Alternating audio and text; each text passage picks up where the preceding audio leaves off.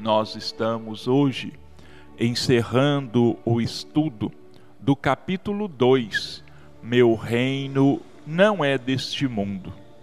Nós vamos ler e comentar uma mensagem que está inserida em Instruções dos Espíritos. Uma realeza terrena, uma rainha de França, Havre, 1863. Quem poderia, melhor do que eu, compreender a verdade dessas palavras de nosso Senhor? Meu reino não é deste mundo?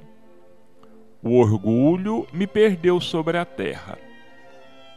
Quem, pois, compreenderia o nada dos reinos do mundo se eu não compreendesse? O que foi que eu levei comigo da minha realeza terrena? Nada, absolutamente nada. E como, para tornar a lição mais terrível, ela não me acompanhou sequer até o túmulo. Rainha, eu fui entre os homens, e rainha, pensei chegar no reino dos céus. Mas que desilusão! E que humilhação quando, em vez de ser ali recebida como soberana, tive de ver acima de mim, mas muito acima, homens que eu considerava pequenos e os desprezava por não terem nas veias um sangue nobre. Ó, oh, só então compreendi a fatuidade dos homens e das grandezas que tão avidamente buscamos sobre a terra. Para preparar um lugar nesse reino, são necessários a abnegação e a humildade, a caridade, a benevolência para com todos. Não se pergunta o que fostes, que posição ocupastes, mas o bem que fizestes, as lágrimas que enxugastes. Ó oh Deus, disseste que teu reino não era deste mundo, porque é necessário sofrer para chegar ao céu, e os degraus do trono não levam até lá. São os caminhos mais penosos da vida os que conduzem a ele. Procurai, pois, o caminho através de espinhos e abrolhos, e não por entre as flores. Os homens correm atrás dos bens terrenos como se os pudessem guardar para sempre. Mas aqui não há ilusões.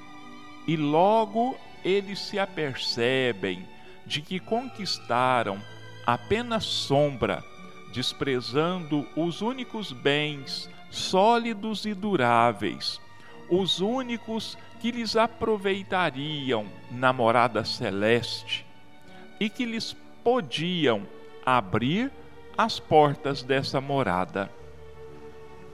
Tende piedade dos que não ganharam o reino dos céus.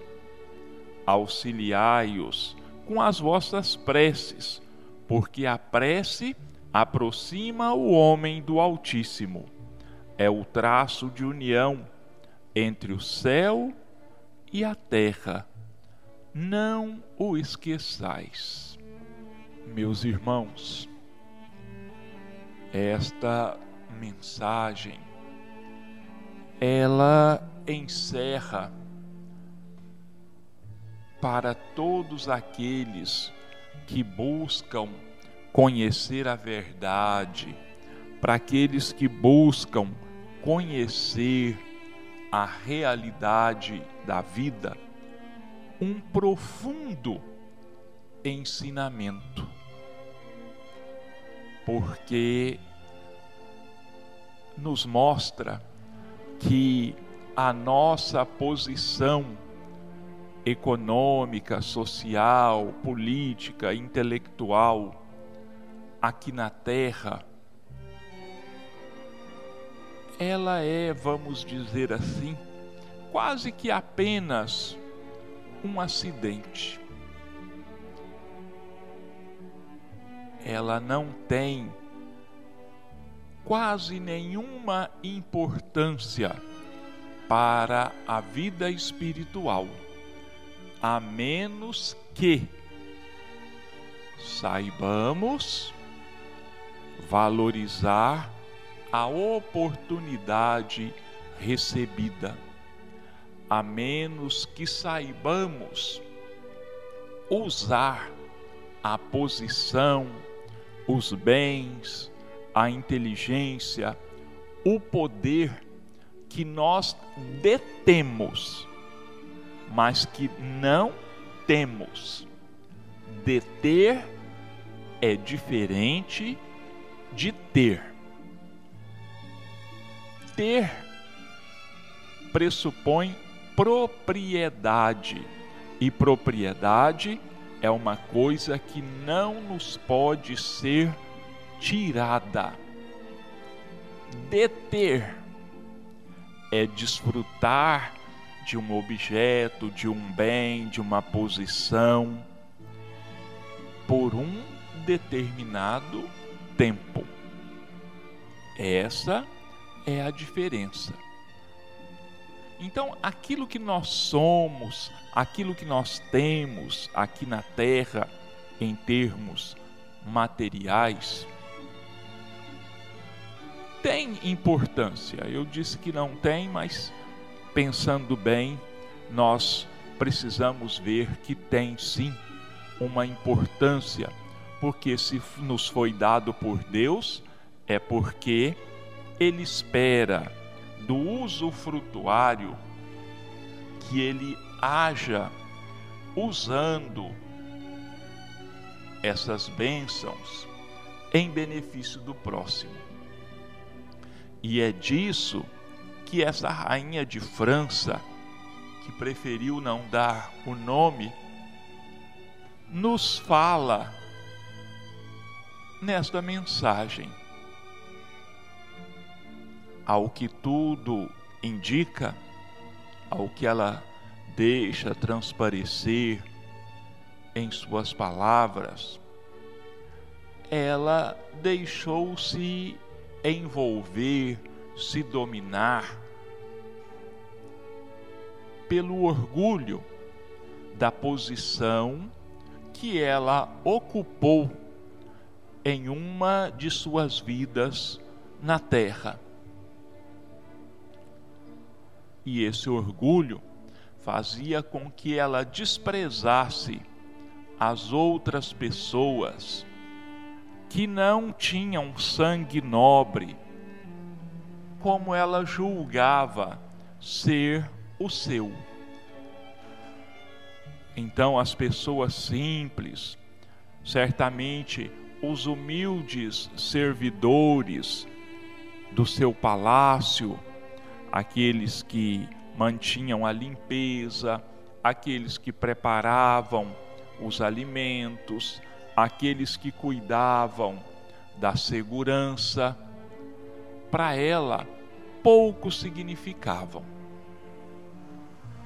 E ela desencarnou então, achando que sendo rainha na terra, seria recebida como rainha no reino dos céus, no plano espiritual. E ela diz: foi grande a decepção dela. Primeiro, que nem como rainha ela foi sepultada. Ela diz: a realeza não a acompanhou até o túmulo. E quando ela despertou no mundo espiritual, o mundo da verdade, o mundo real, ela ficou super decepcionada, porque viu acima dela, e ela diz muitas vezes, muito acima, pessoas que aqui na terra ela julgava muito inferiores a ela. E a partir desse momento, ela começou a despertar, a aprender e a entender que não é a nossa posição na terra que vai determinar a nossa posição no mundo espiritual. Ela diz aqui, são palavras dela que eu vou reler. Ó, oh, só então compreendi a fatuidade dos homens e das grandezas que tão avidamente buscamos sobre a terra, quer dizer, a insignificância das coisas da terra para quem quer buscar de verdade o reino dos céus. E ela continua: para preparar um lugar nesse reino são necessárias a abnegação, a humildade, a caridade, a benevolência para com todos. Não se pergunta o que fostes, que posição ocupastes, mas o bem que fizestes, as lágrimas que enxugastes. Quer dizer, meus irmãos, que nós devemos viver na terra em função do bem do próximo, em função da felicidade daqueles que nos rodeiam. Humildade, caridade, benevolência, abnegação. Olha, não nos perguntam que posição nós ocupamos. Não nos perguntam se fomos doutores, se fomos milionários, ou o que quer que seja. Mas sim, que bem você fez? Quantas lágrimas você enxugou? Quanta sede você aplacou? Quanta nudez você vestiu? Quanta enfermidade você ajudou a curar? a quantos caídos você ajudou a levantar. É isso o que importa para o mundo espiritual. É isso que importa para o reino de Deus. E ela diz: não é nos degraus de um trono que se encontra a entrada para a felicidade. Nós a encontramos entre os espinhos, quer dizer, entre as dificuldades nossas que nós devemos procurar resolver e os espinhos que nós procuramos tirar do caminho dos outros. Toda a felicidade que nós tentamos proporcionar aos outros. Podemos concluir, então, meus irmãos, que a conquista da felicidade espiritual está muito longe daquilo que nós imaginamos aqui na terra. Porque, como ela mesma diz, quantas vezes nós corremos atrás de sombras, quantas vezes nós corremos atrás de fantasias, deixamos o real para buscarmos o reflexo, a sombra. E aí então é que nós nos perdemos. Porque a grande maioria de nós busca é o destaque social. A grande maioria de nós busca é o sucesso financeiro, econômico, é o exercício do poder político, que muitas vezes, por não estarmos preparados para usufruirmos e usarmos, faz com que nós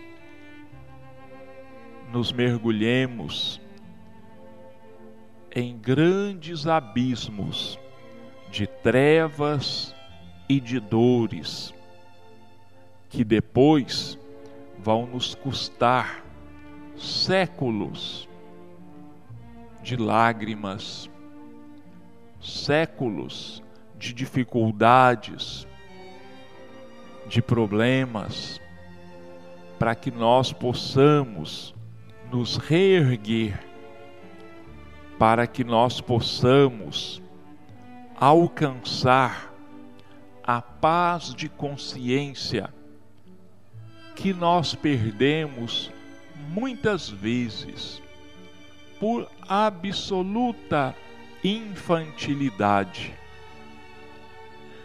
por ignorarmos, não é por não sabermos, é por ignorarmos, de caso pensado conscientemente, os ensinamentos que nós temos recebido, as verdades que são eternas, mas que nós pensamos enganar a Deus, enganar a justiça divina, quando os únicos enganados somos absolutamente nós mesmos. E quando nós acordarmos para a realidade e percebermos que nós é que nos iludimos a nós mesmos, nós é que adormecemos o nosso íntimo, o nosso desespero, a nossa decepção, a nossa angústia. E muitas vezes a própria revolta conosco mesmos vai ser muito grande. Então, meus irmãos, fica aí a mensagem desta rainha de França para o nosso raciocínio, para o nosso exame, para que nós possamos repensar e abrirmos os olhos enquanto é tempo. Bom, nós vamos agora passar para o livro Sinal Verde, André Luiz, em parceria com Chico Xavier. Hoje nós vamos comentar o capítulo 36, temas da crítica É o título do capítulo 36. Temas da crítica. Procure silenciar onde você não possa prestar auxílio. A vida dos outros, qual se afirma na expressão, é realmente dos outros e não nossa. Devo compreender que o erro de outrem hoje talvez será o meu amanhã, já que nas trilhas evolutivas da Terra todos somos ainda portadores da natureza humana. O tempo que se emprega na crítica pode ser usado em construção. Toda vez que criticamos alguém, estamos moralmente na obrigação de fazer melhor que esse alguém a tarefa em pauta. Anote: em qualquer tempo e situação, os pontos de vista e as oportunidades, os recursos e os interesses, o sentimento e a educação dos outros são sempre muito diversos dos seus. Criticar não resolve, porque o trabalho da criatura é que lhe determina o valor. Quem ama, ajuda e desculpa sempre. Não condene, abençoe. Lembre-se, por vezes, basta apenas um martelo para arrasar aquilo que os séculos construíram. Meus irmãos, crítica é um corrosivo que nós lançamos em direção aos outros, sem muitas vezes pensarmos que talvez numa situação idêntica nós agíssemos ainda de forma muito pior, muito mais destrutiva, muito mais agressiva do que aquele outro. Nós não temos condições de mensurar, de medir até onde aquela pessoa suportou as suas dores, o seu sofrimento, as suas angústias, até que ela se deixasse levar pela revolta, pela agressão. É só nos colocarmos no lugar de cada um.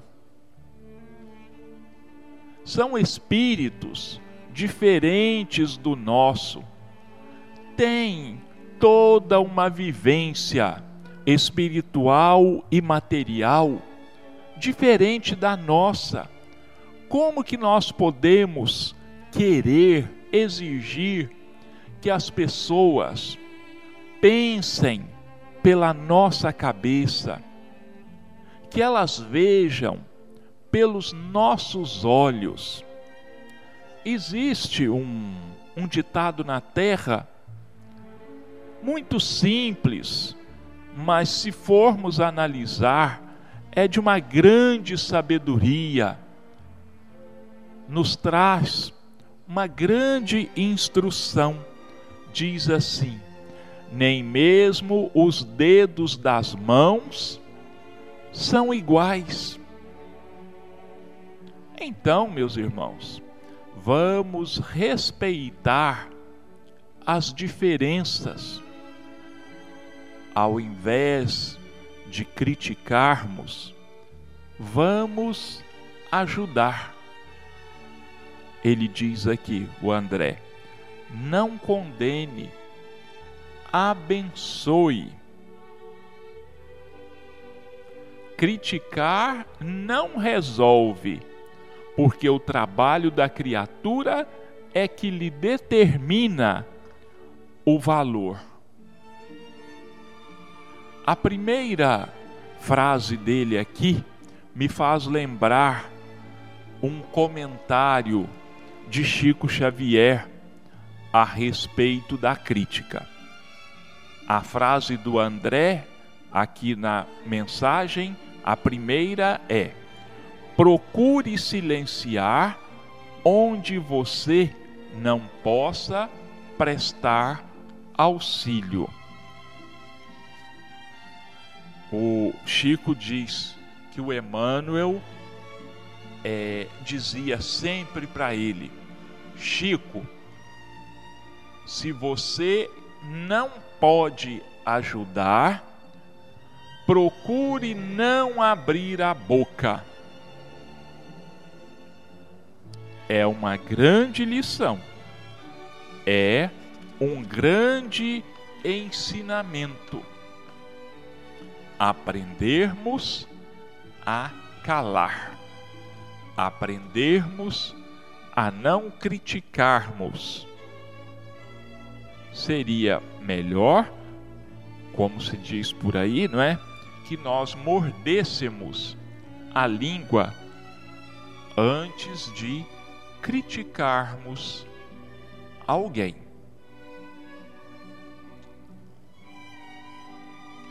Diz um outro ditado, acho que ele até é chinês, que diz assim: a palavra é prata, mas o silêncio é ouro. E uma frase, não me lembro se é do Buda, de quem que é, que diz assim: o silêncio é um amigo que nunca te trai. Então, meus irmãos, vamos aí mudar a crítica para bênçãos, para auxílio, para prece, para perdão, para compreensão, tolerância e tantas outras coisas.